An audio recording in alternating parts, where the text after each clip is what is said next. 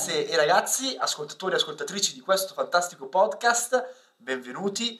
Io sono sempre il, il conduttore di questa trasmissione, Alessandro Catana. Eh, con me c'è ospite oggi qui su Strade Perdute, probabilmente la persona più presente della storia di questo podcast dopo me e Jacopo, ovvero Alberto Faggiotto. Ciao Alberto. Ciao Ale, ciao a tutte, ciao a tutti. E con noi oggi è, è tornato il nostro caporedattore Luca di ritorno dall'America e quindi rimesso a lavorare in maniera un pochino più costante. Ciao Luca. Ciao Ale, ciao Alberto, no infatti, cioè, manco sono tornato, subito mi avete forzato a partecipare a queste cose, io non volevo assolutamente essere qua. E... Per questo film di merda sugli alieni blu, tra l'altro. Tra l'altro, tra l'altro. Il sequel di Pocahontas.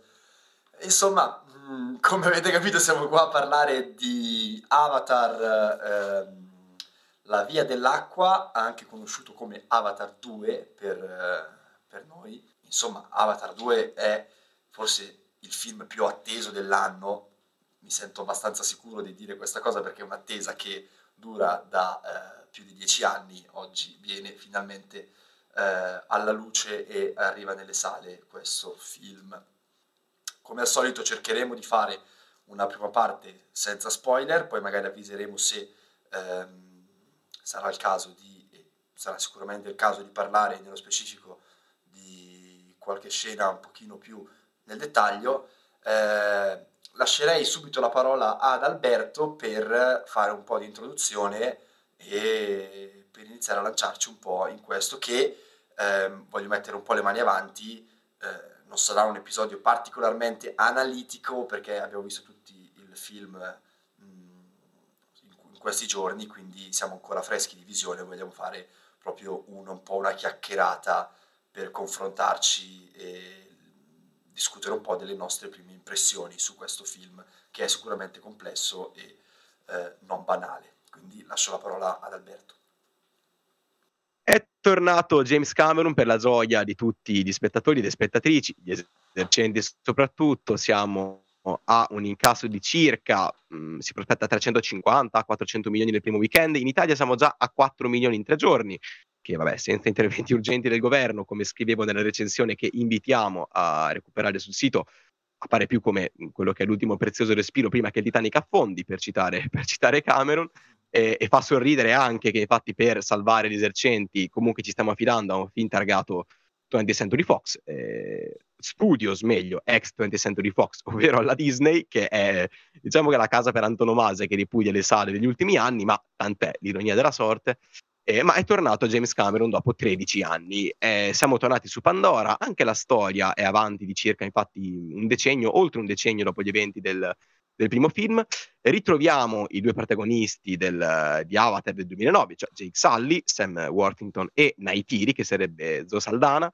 Eh, assieme ai figli lasciano la foresta di Pandora per conoscere quelli che possiamo definire i popoli di mare eh, su cui poi approfondiremo anche successivamente, in particolare quelli del clan della barriera corallina Metcaina, guidati da quello che è il capo Tonowari dalla moglie Ronald, e dopo il ritorno sul pianeta degli umani, pronti di nuovo radere al suolo l'ecosistema di Pandora per i loro profitti, quindi tornano in invasoria, torna anche quello che è il generale, colonnello, non so come lo vogliamo chiamare, eh, Quaritch, che è interpretato infatti da, sempre da, da Steven Lang, ma in veste di, di navi, se così vogliamo dire, e quindi è tornato James Cameron, gli incassi worldwide, è tornato fra l'altro non soltanto sui grandi schermi, ma è tornato anche alle sue ossessioni, diciamo, eh, primitive, alle sue ossessioni originarie, quelle che da sempre generano quello che possiamo definire il sense of wonder eh, di Cameron, eh, che solamente lui, Spielberg e pochi altri riescono a suggerire,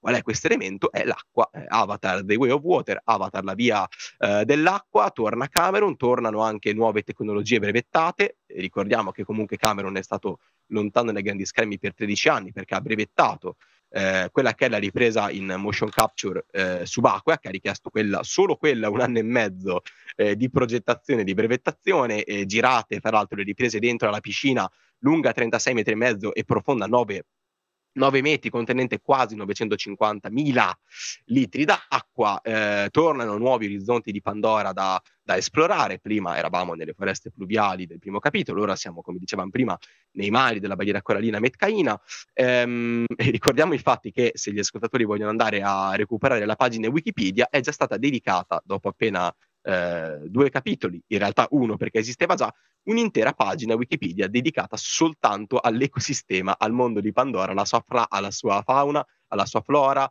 al suo sistema biologico, ci abbiamo tutto quanto riepilogato sulla pagina Wikipedia. Tornano nuove creature, marine in questo caso, fantastiche, pare, si è visto in 3D, di poterle quasi toccare con mano. Tornano nuove generazioni, forse un po' più intelligenti delle vecchie, poi approfondiremo anche questo aspetto delle vecchie nuove generazioni e soprattutto torna, eh, ragazzi, per chi ha visto il film in, con gli occhialini 3D al cinema, un, un'esperienza filmica, perché non è un film, se lo vedi in 3D è proprio un'esperienza immersiva e co- coinvolgente quasi senza eguali, perché a me ha coinvolto e travolto ancora di più del, del, del primo capitolo.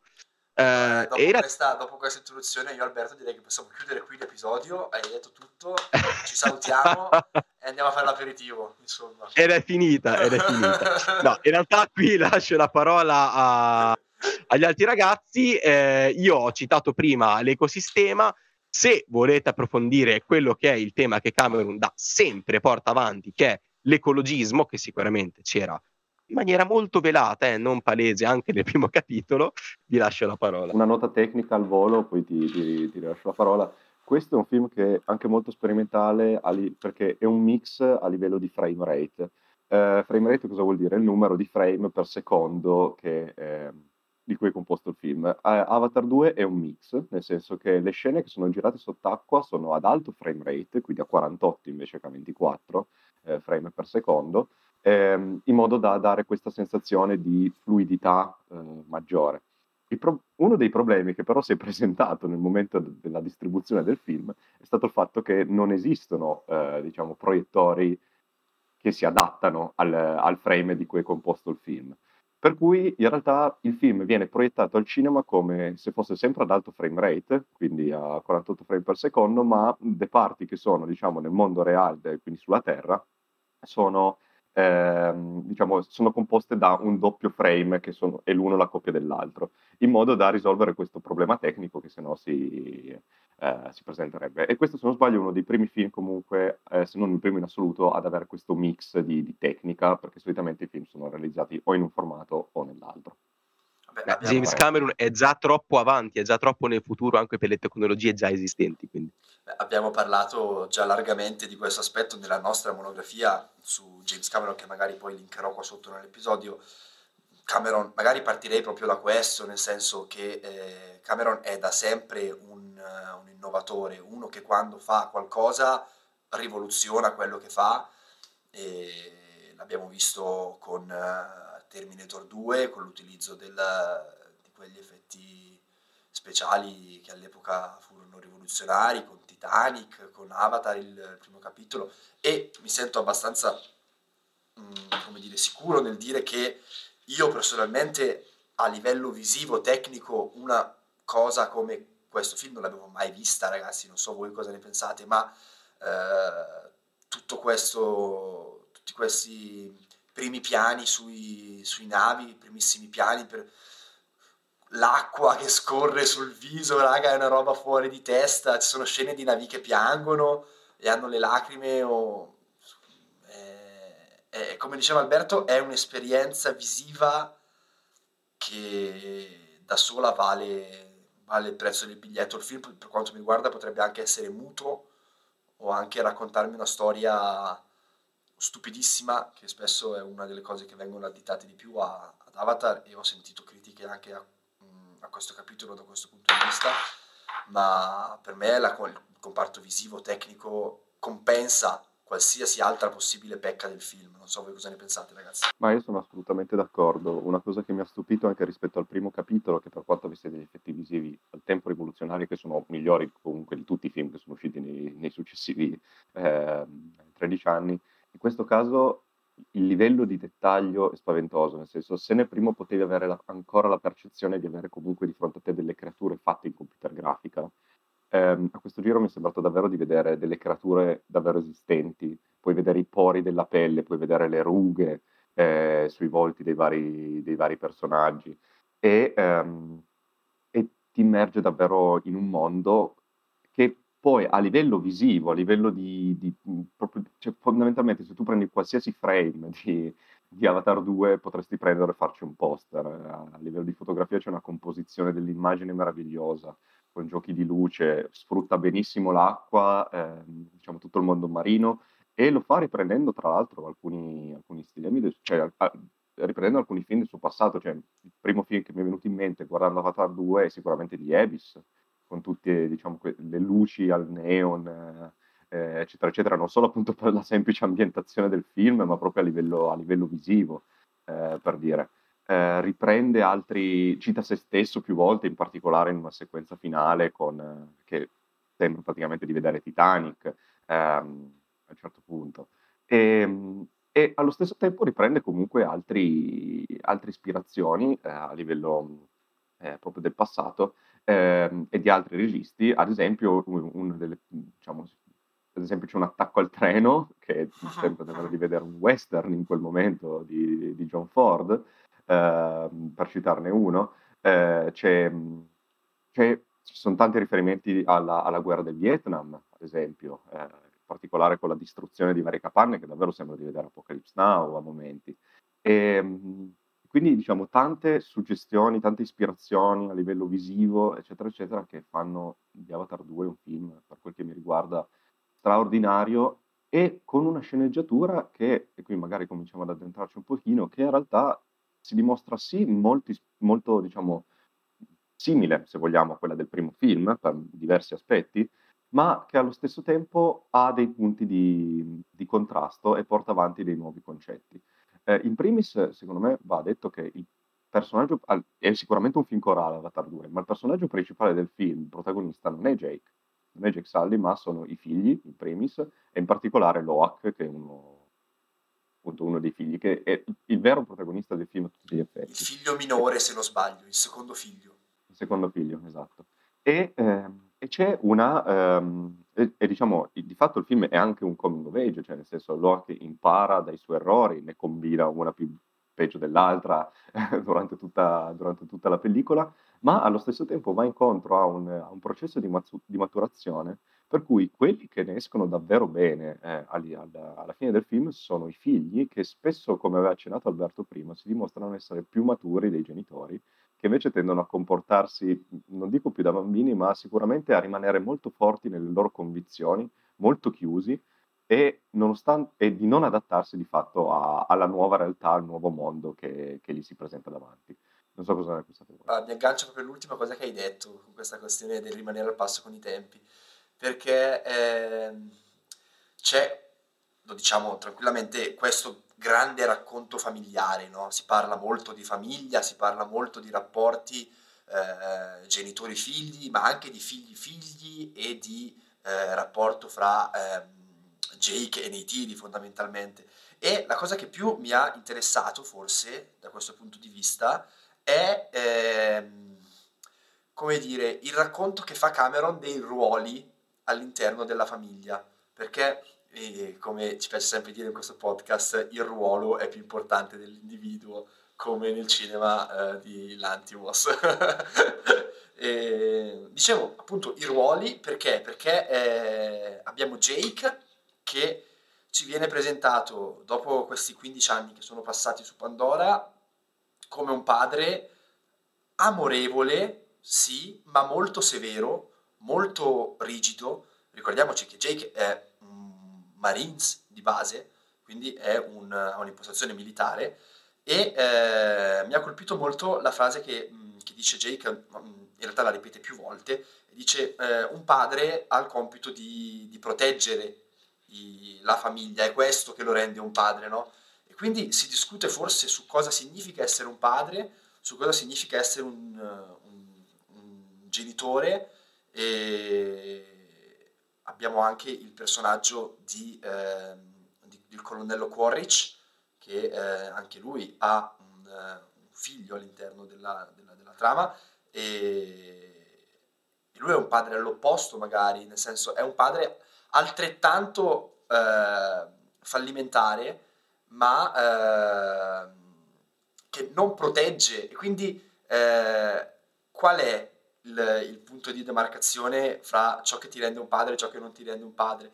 E eh, questo discorso secondo me Cameron lo fa in maniera molto molto interessante. Anche il ruolo della madre è in qualche modo mm, preso in considerazione, nel senso che se nel primo film nei tiri era eh, un personaggio, viene a dire cazzuto, eh, qui la vediamo un pochino più mitigata all'inizio, no? Perché appunto eh, rappresenta forse la, la, l'archetipo della madre, il ruolo primordiale della donna e della madre, no? Eh, spero di non essere eh, linciato poi dagli ascoltatori per queste cose che sto dicendo sul ruolo delle donne, ovviamente. Meloniano. e, però si riflette sulla maternità anche qui, no? E eh, in realtà poi è interessante perché sul finale eh, succederà una cosa brutta alla famiglia di, di J.K. nei tiri e a me il, il cambiamento che ha avuto il personaggio di Neytiri sul finale è, è stato devastante perché ha proprio un momento in cui il suo volto cambia totalmente e diventa una furia omicida pazzesca e eh, anche qui lei combatte per proteggere, no? E quindi eh, c'è questa sovrapposizione dei ruoli che se all'inizio erano ben definiti e ben separati, eh, verso il finale i ruoli si mischiano, eh, non sono più così ben definiti e forse po' anche un, un riflesso dei nostri tempi in cui eh, si cerca di in qualche modo di riscrivere quelli che sono i ruoli dell'uomo e della donna all'interno della società. Forse questo è un mio volo pindarico, però insomma è, no, un, no. è un film che apre molte di queste, di queste porte, secondo me.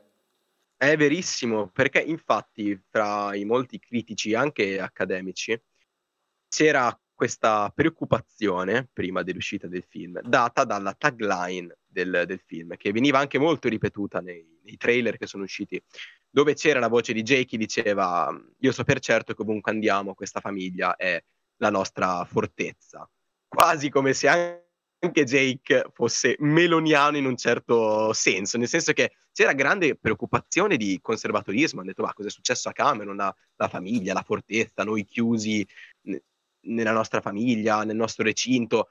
In realtà è splendido come Cameron poi vada a smentire tutti nel film tramite anche sia il ruolo della femmina, come hai già de- giustamente detto, perché Naitiri secondo me quasi ne esce meglio di, di Jake a fine film. A me ha dato quasi questa, questa impressione, perché se pensiamo, senza fare spoiler espliciti, a come si giunge a quella che è poi la, la risoluzione finale, un apporto enorme lo dà sia Naitiri che anche i figli. E qui arriviamo, secondo me, a, veramente alla chiave di volta del film, che è l'aspetto coming of age che citavate prima.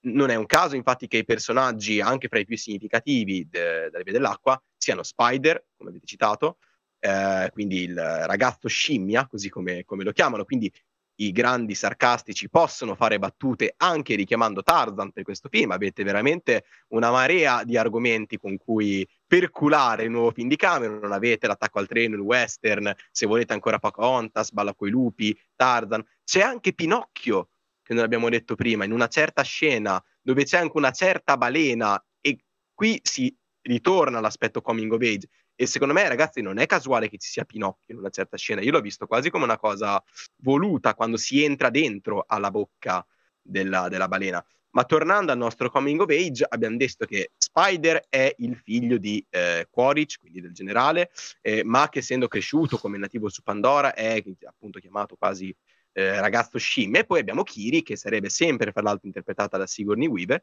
eh, che è figlia della dottoressa Grace Augustine e di padre ignoto, legame forse, forse cristologico, come diceva anche Luca nel, pre, nel pre-podcast. E, e, quindi qual è il punto? Qual è la chiave, la vera chiave di volta del film? È che non è più una questione di dissidi interni ai genitori, anzi, a, taluni sono anche sconosciuti, perché ora sono proprio i figli ad essere di doppia identità, di doppia natura e essere quindi combattuti internamente. Sono i figli a salvare i padri e quindi i risvolti finali sono, fra l'altro, eh, eloquenti e, e, questa è una cosa che è fenomenale secondo me perché i padri quasi hanno fallito e quindi è il passato ad aver fallito e forse solo con i figli, le nuove generazioni, il futuro potrà essere migliore. E qui mi collego infatti alla scena della perdita del figlio finale, dove c'è quindi il figlio che viene... Andiamo diciamo, con gli spoiler, andiamo con gli spoiler. No, no, no, no. Via, no, non no, no, no, andiamo con gli spoiler, basta. Andiamo, andiamo con gli spoiler. Andiamo. Spoiler, spoiler, spoiler.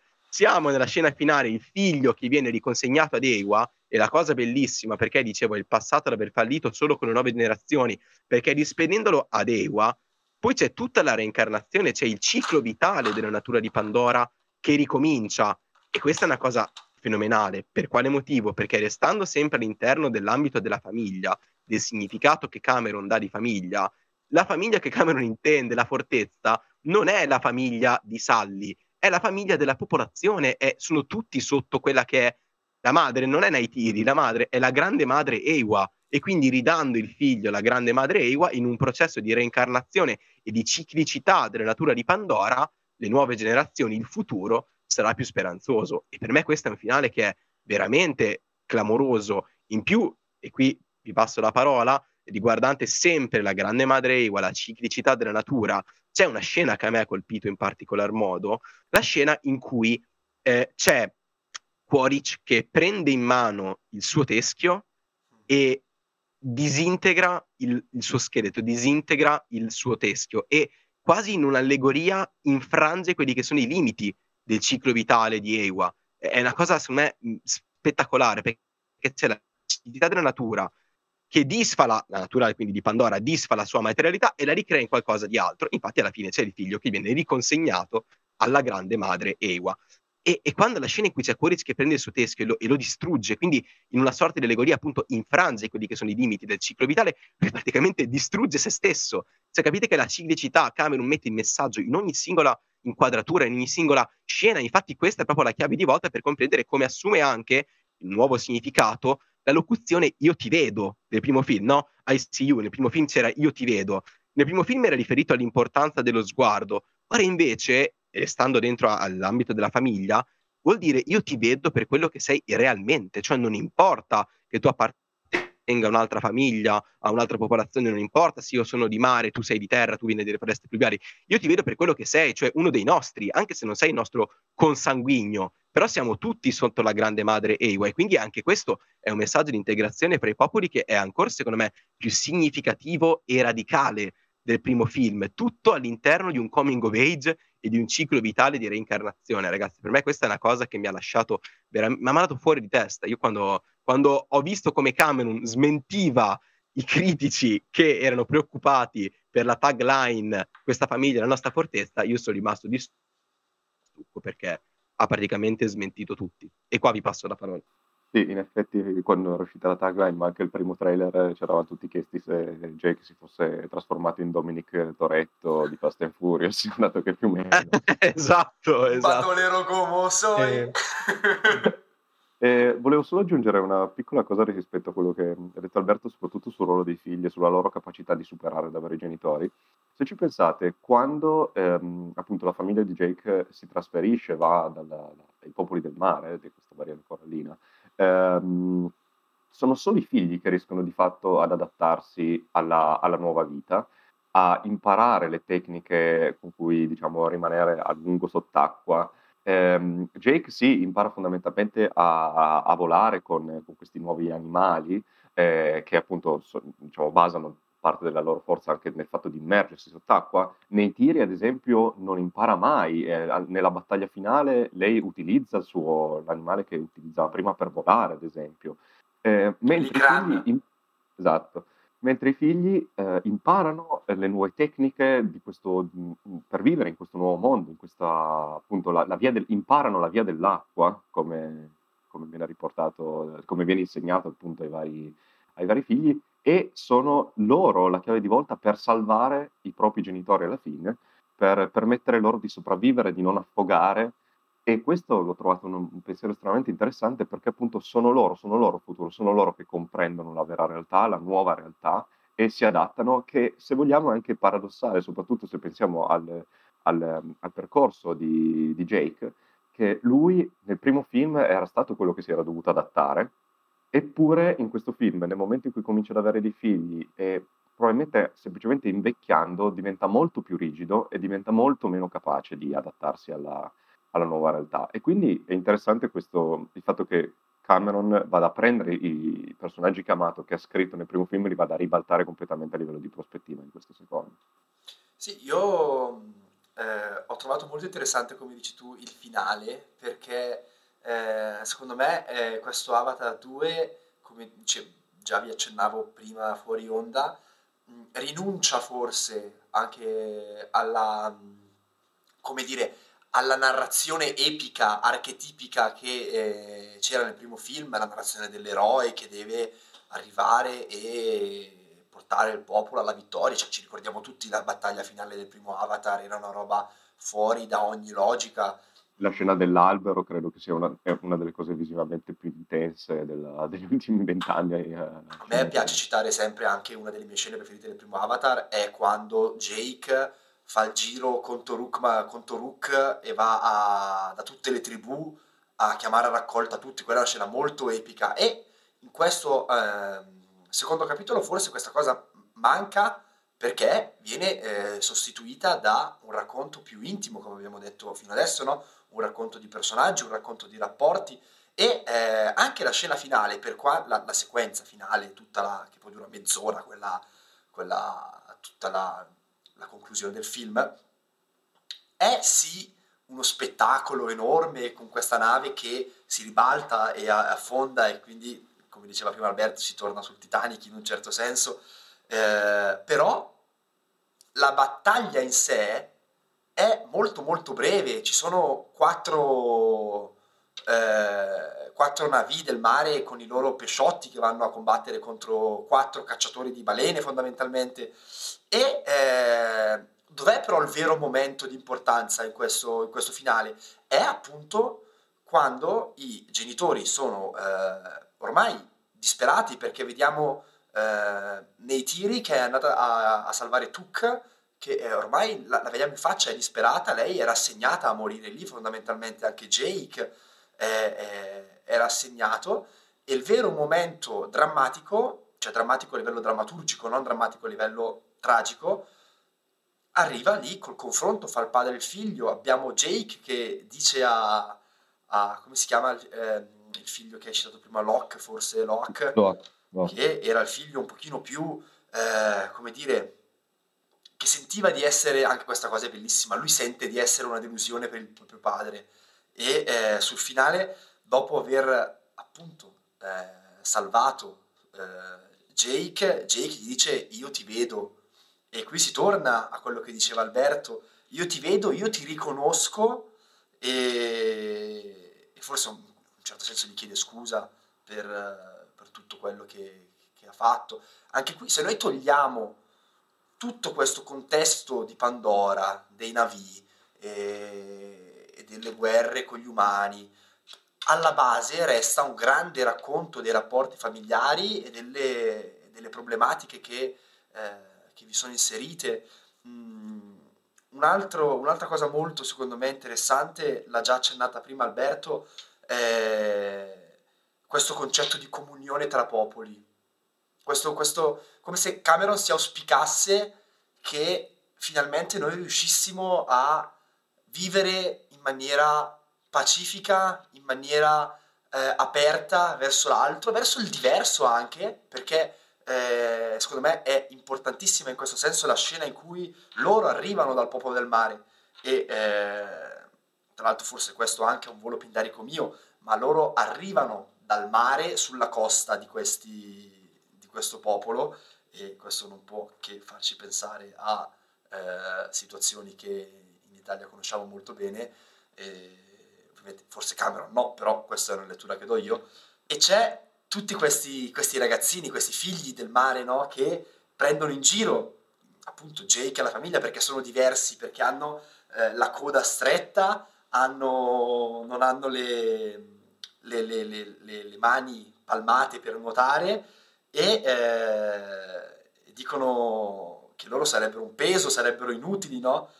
E, invece piano piano riescono a creare un, un, legame, come dicevamo noi, ma secondo me la cosa straordinaria arriva proprio sul finale, quando, come diceva Alberto, eh, restituiscono il, il, figlio morto di, eh, dei Salli alla, ad Eiwa e lo restituiscono sul fondo del mare, quindi dove, dove giacciono anche i, gli antenati della, della gente del mare, no? e è, è bellissimo quando... Sì, sì, le, le, memorie, le, memorie, più recondite praticamente, esatto, quando loro si connettono. Anche...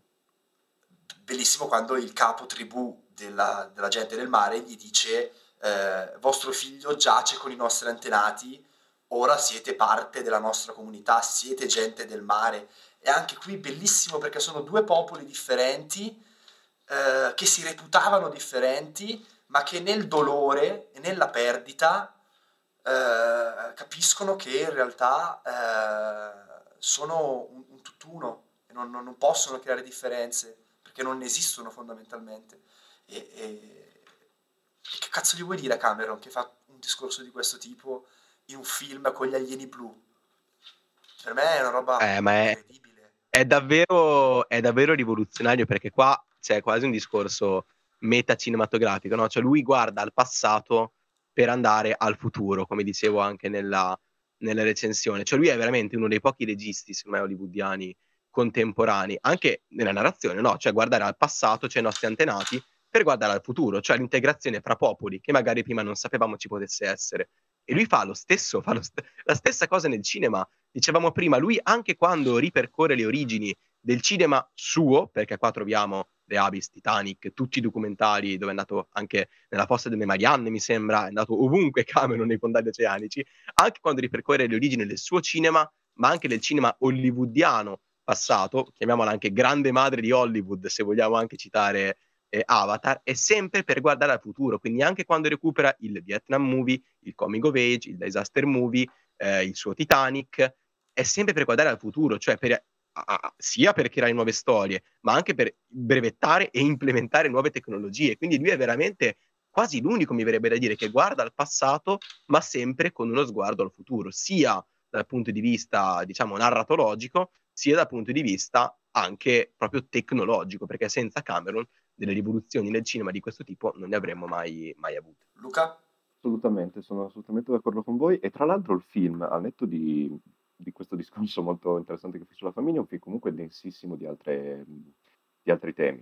Eh, tra l'altro, piccola differenza rispetto al primo, se Avatar, eh, fine del 2009, potevi vedere che era un film completamente autoconclusivo, senza effettivamente aprire porte al futuro, in questo caso Avatar 2 non è, parzia- non è completamente un film autoconclusivo, nel senso che è un film che puoi guardare tranquillamente di per sé, ma apre molto a quelli che saranno i capitoli successivi. Questa è una differenza sostanziale. Ci sono parecchie anche piccoli dettagli che vengono introdotti ma vengono lasciati lì e che sicuramente verranno poi esplorati in futuro.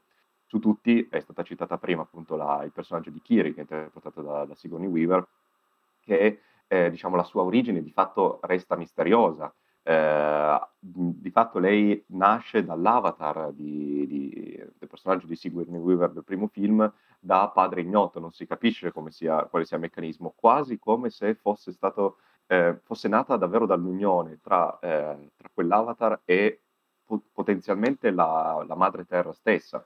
Beh, ricordiamoci che po- nel primo film c'era la scena in cui loro per cercare di resuscitare Sigourney Weaver la, la collegavano, passatemi il termine, ad, a, all'albero delle, degli spiriti per trasmettere suo, la sua anima nell'avatar, non riuscendoci.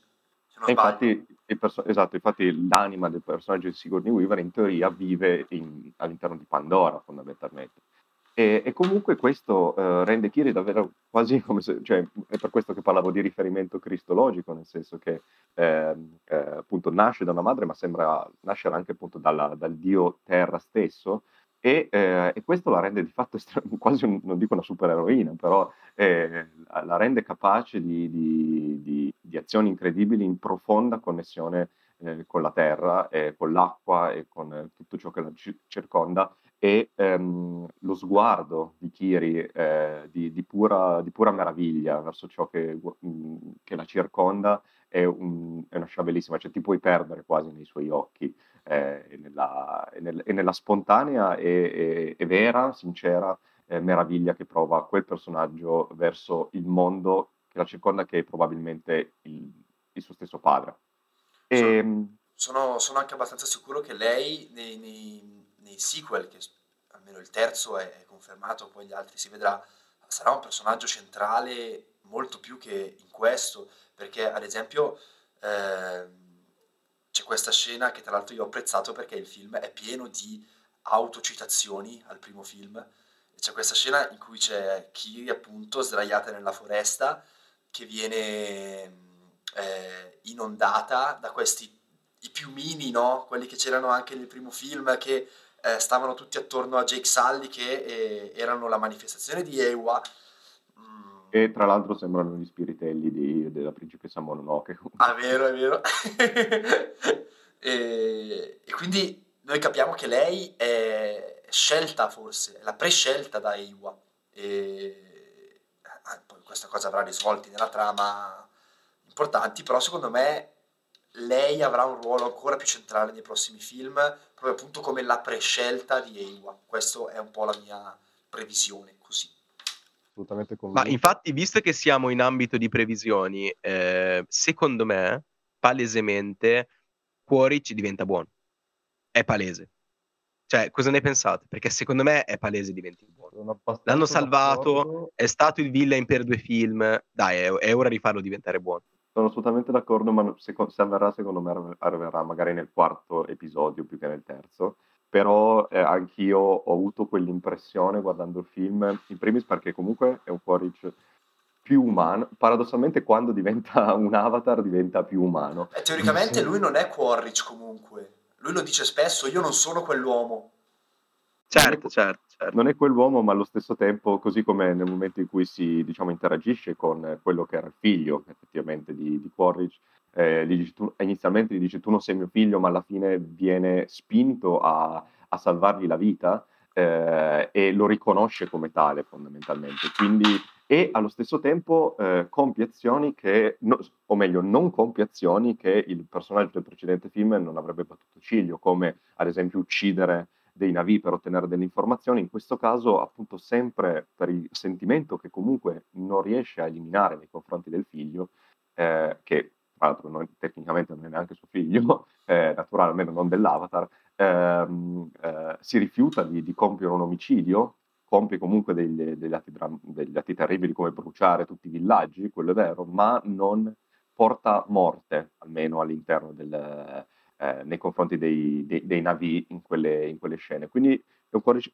che, si, che sta evolvendo e sono molto curioso diciamo, riguardo al suo percorso per, per i successivi film.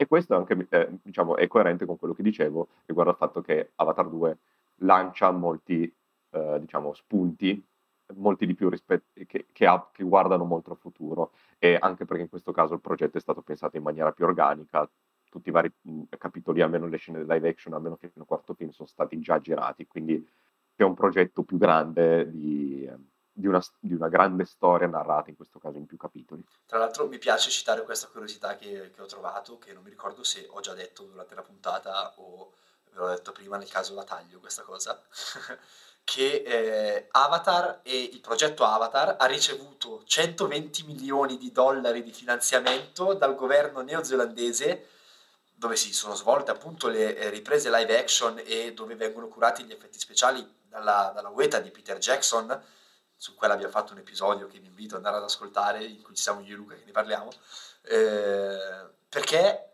il progetto Avatar ha creato 20.000 nuovi posti di lavoro in Nuova Zelanda. Cameron, oltre che artista, imprenditore pazzesco. Per me ha qualche antenato un po' qua brianzolo, un po' milanese, insomma. È anche un grande datore di lavoro. Tra l'altro, dato che hai citato la Nuova Zelanda, volevo anche diciamo, aggiungere un piccolo aneddoto riguardo all'ispirazione con cui è stato sviluppato fondamentalmente il, il, il popolo del mare, quindi in particolare il gruppo della, della barriera corallina eh, metcaina, ehm, in quanto molti membri del cast ehm, sono diciamo, di origine maori, in primis eh, Cliff Curtis, che eh, interpreta Antonio Wari, appunto il capo dei, ehm, di quel gruppo, e ehm, l'ispirazione è proprio evidente. Io mi sono proprio accorto, tra l'altro, guardando il film, perché nel momento in cui, in cui c'è la scena in cui Jake viene, e la famiglia arrivano eh, da, da, questo nuovo popolo, eh, molti, diciamo, sono, molti, del gruppo sono aggressivi nei loro confronti ti, eh, e diciamo, fanno, fanno fa, diciamo, creano facce minacciose con la lingua fuori e mi è sembrato in quel momento di vedere eh, diciamo, l'Aka, ovvero il, il famoso ballo eh, tribale eh, che viene spesso portato dagli, dagli, All Blacks, quindi dalla nazionale di rugby neozelandese, ehm, e che appunto l'Aka è un ballo eh, di origine maori, cioè questo, eh, questo popolo polinesiano che diciamo, la maggior parte delle, di, queste, di, queste, persone vivono in Nuova Zelanda, appunto. E ehm, sono andato a cercare ed effettivamente questa è proprio la base da cui ehm, eh, Cameron si è ispirato per eh, creare questo, diciamo, per creare proprio a livello visivo e di, di tradizione questo, questo, nuovo popolo. E tra l'altro invece, se vogliamo, c'è l'intrusa, ovvero Kate Winslet, che interpreta il ruolo di Ronald, cioè la compagna di, di Tonowari, che lei è un'attrice inglese, ma in realtà se ci pensiamo Kate Winslet è sempre stata legata a doppio filo con la Nuova Zelanda, in primis appunto tramite, eh, a partire dal suo primo film, cioè Creature del cielo di Peter Jackson, ehm, ambientato appunto in Nuova Zelanda. Quindi in realtà anche lei è sempre stata molto legata a, a quel paese e a quelle tradizioni. Tra l'altro, sempre per tornare a parlare di femminile in Cameron, sappiamo che Cameron è uno dei grandi eh, come dire, cantori, dei, dei personaggi femminili forti, insomma, cosa c'è di più eh, forte di questa eh, capo tribù che eh, combatte per il proprio popolo incinta quindi abbiamo sia il ruolo della madre che il ruolo forte della, della guerriera, una roba fuori di testa. Poi non abbiamo accennato prima, ma eh, Luca parla di questo popolo dei, dei Metcaina e io vorrei veramente spendere una parola per dire quanto è bello il design di questi questi personaggi e di questi popoli, insomma, mm, a parte che hanno un azzurro bellissimo, molto molto bello, questo azzurro che li colora è bellissimo, ma mm, visivamente sono straordinari, sono veramente studiati nei minimi dettagli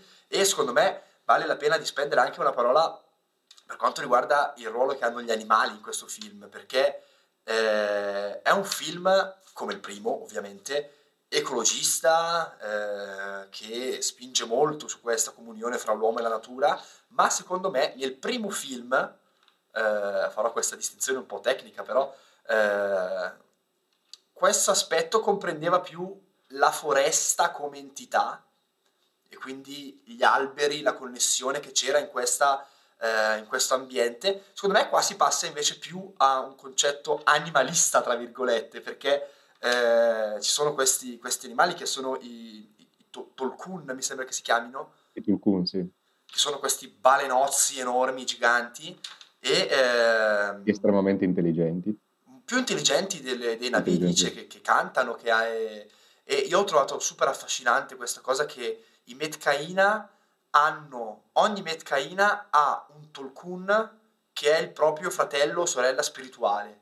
E quando questi Tolkun finiscono il loro lunghissimo ciclo di riproduzione, e qua si torna al ciclo naturale parlava, di cui parlava prima Alberto, eh, che tornano nella, nella zona dei Metcaina, eh, ognuno va a trovare il proprio Tolkun e si raccontano cosa è successo in questi, in questi anni. È bellissima la scena in cui appunto il personaggio di Kate, Wins- di Kate Winslet va a parlare con questo Tolkun e, e raccontano eh, dei, dei propri figli, lei dice che è incinta, c'è una dolcezza in questo rapporto fra mh, mm, l'uomo e, e, e l'animale che è, che è, bellissima, anche tutto il rapporto che ha ehm, Loak con, eh, non mi ricordo come si chiama, il, ehm, il suo, insomma, il, il Payakan. Payakan, bravo, il, il Tokun che lui trova che è un reietto, no? E quanto, quanto riflette questa cosa la, la, personalità di Loak, che anche lui si sente in qualche modo emarginato dalla propria famiglia, dal proprio padre fondamentalmente.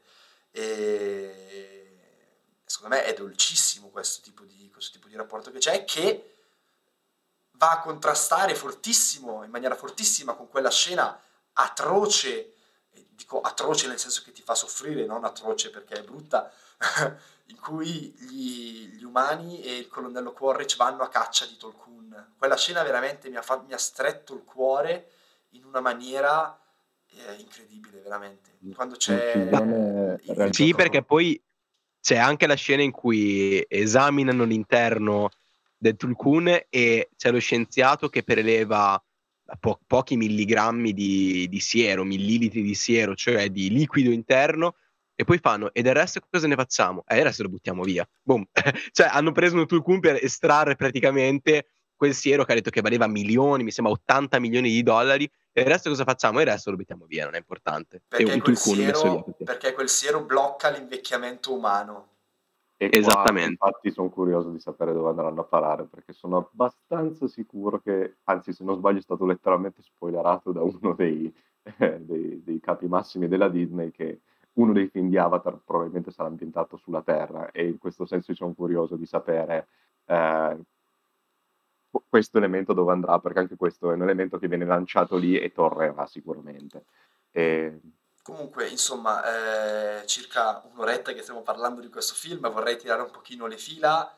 E abbiamo capito, insomma, che è un film molto pregno di spunti, pregno di tematiche e eh, possiamo sentirci forse di eh, dire, come per il primo film, che chi eh, addita a Avatar 2 la, la scarsità di sceneggiatura o la, la, storia poco interessante o poco originale, secondo me non ha colto il senso dell'operazione che Cameron vuole portare avanti, perché anche qui la storia è molto semplice, ma come eh, mi ha detto Jacopo eh, quando ci siamo sentiti qualche giorno fa, gli ho chiesto un po' che aspettative avesse su questo film, anche sulla storia, no? E lui mi ha detto non mi aspetto niente di trascendentale, mi aspetto a good story well told e, e mi sembra chiarissimo, così che, Anche perché, che va.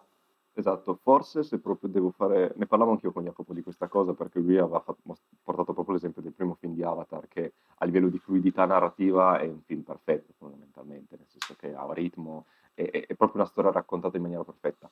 In questo caso forse io ho avvertito una leggera pesantezza non, eh, a, a metà della pellicola, se devo essere sincero da un punto di vista persona- personale, per cui forse da quel punto di vista eh, la storia non è narrata con il ritmo e con la perfezione con cui era il primo, ma comunque, al di là del fatto che è una percezione soggettiva, eh, si tratta eh, di una storia comunque molto ben raccontata e le tre ore e, e passa di durata in generale non pesano e quindi qualcosa vuol dire secondo me ha un ritmo narrativo pazzesco, stavo per dire proprio l'opposto di quello che hai detto tu io, che le, le, tre ore e un quarto non si, non si sentono per niente, poi succedono cose continuamente, continuano a succedere cose. C'è forse un momento in cui il film indugia, secondo me, un pochino troppo in queste riprese dei fondali e di, di, di questi ragazzi che scoprono il mondo marino, però concediamoglielo, nel senso che si è fatto un mazzo per 15 anni per fare sta roba, lasciamogli un quarto d'ora in più di lui che va a firmare gli animali marini di Pandora, raga, cioè io non mi sento di criticare Jim per questa scelta che ha fatto, anche perché se lo fai così bene, fra, puoi anche andare a, a girarmi, che cazzo ne so, la gente che cammina in, in stazione centrale a Milano fondamentalmente. se lo fai in questo modo, per me puoi fare quello che vuoi, anche perché veramente in quelle, in quelle sequenze lì sott'acqua, secondo me lì Ecco, voglio fare questo, questo appunto che ho notato, che eh, ci ricordiamo il primo film, aveva una regia estremamente fluida, nel senso che era veramente in, uh, in perfetta simbiosi con uh, il concetto che voleva portare di uh, interconnessione con la natura. Qui ho trovato forse un pochino di differenza, secondo me, voluta fra le scene non in acqua e le scene in acqua, perché le scene in acqua sono la naturale il naturale proseguo di questo concetto. Sembra veramente di stare dentro The Tree of Life, secondo me è molto malicchiano in questi momenti, mentre all'esterno è, è anche, soprattutto nelle scene d'azione, molto più asciutto, ci sono queste, questi zoom che mi hanno fatto molto ridere, cioè ridere in senso che continuavo a notare perché ce ne sono molti, di queste inquadrature con questi zoom secchi e poi si andava avanti con la, un po' un po' alla Bigelow, mi sento di dire, come se Cameron avesse rubato all'ex moglie questa tecnica. È vero, è vero, è vero. Eh, hai capito? Quello in, in come si chiama? In The Art Locker ci sono molto, c'è molto questo espediente. L'ho visto un po' anche in questo film, come se Cameron uh, volesse salutare l'ex moglie, diciamo.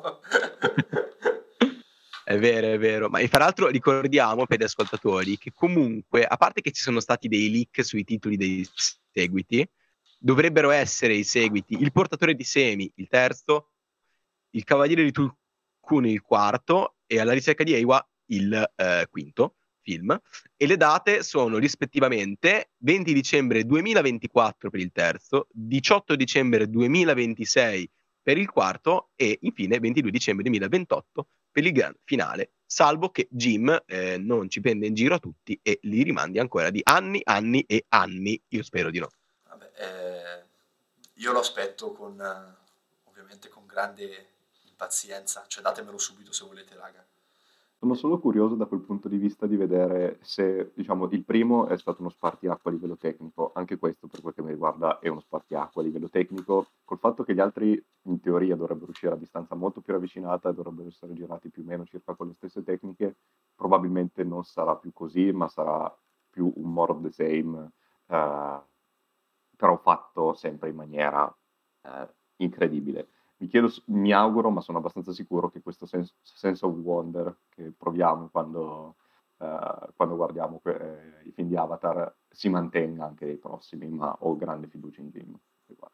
Eh, infatti è curioso, anche perché mi sembra che il terzo l'abbia già finito di, di girare, perché lo stava girando assieme al, al secondo, se non sbaglio, devono, soltan- devono soltanto, fra molte virgolette, montarlo e fare la post-produzione, solo, eh, però in realtà l'ha, l'ha, l'ha, già girato, quindi è vero, è vero, è una sfida che è molto interessante perché noi comunque arrivavamo da 13 anni dove eravamo senza Avatar, quindi lo stupore dello spettacolo visivo mancava, cioè ne sentivamo la, la necessità.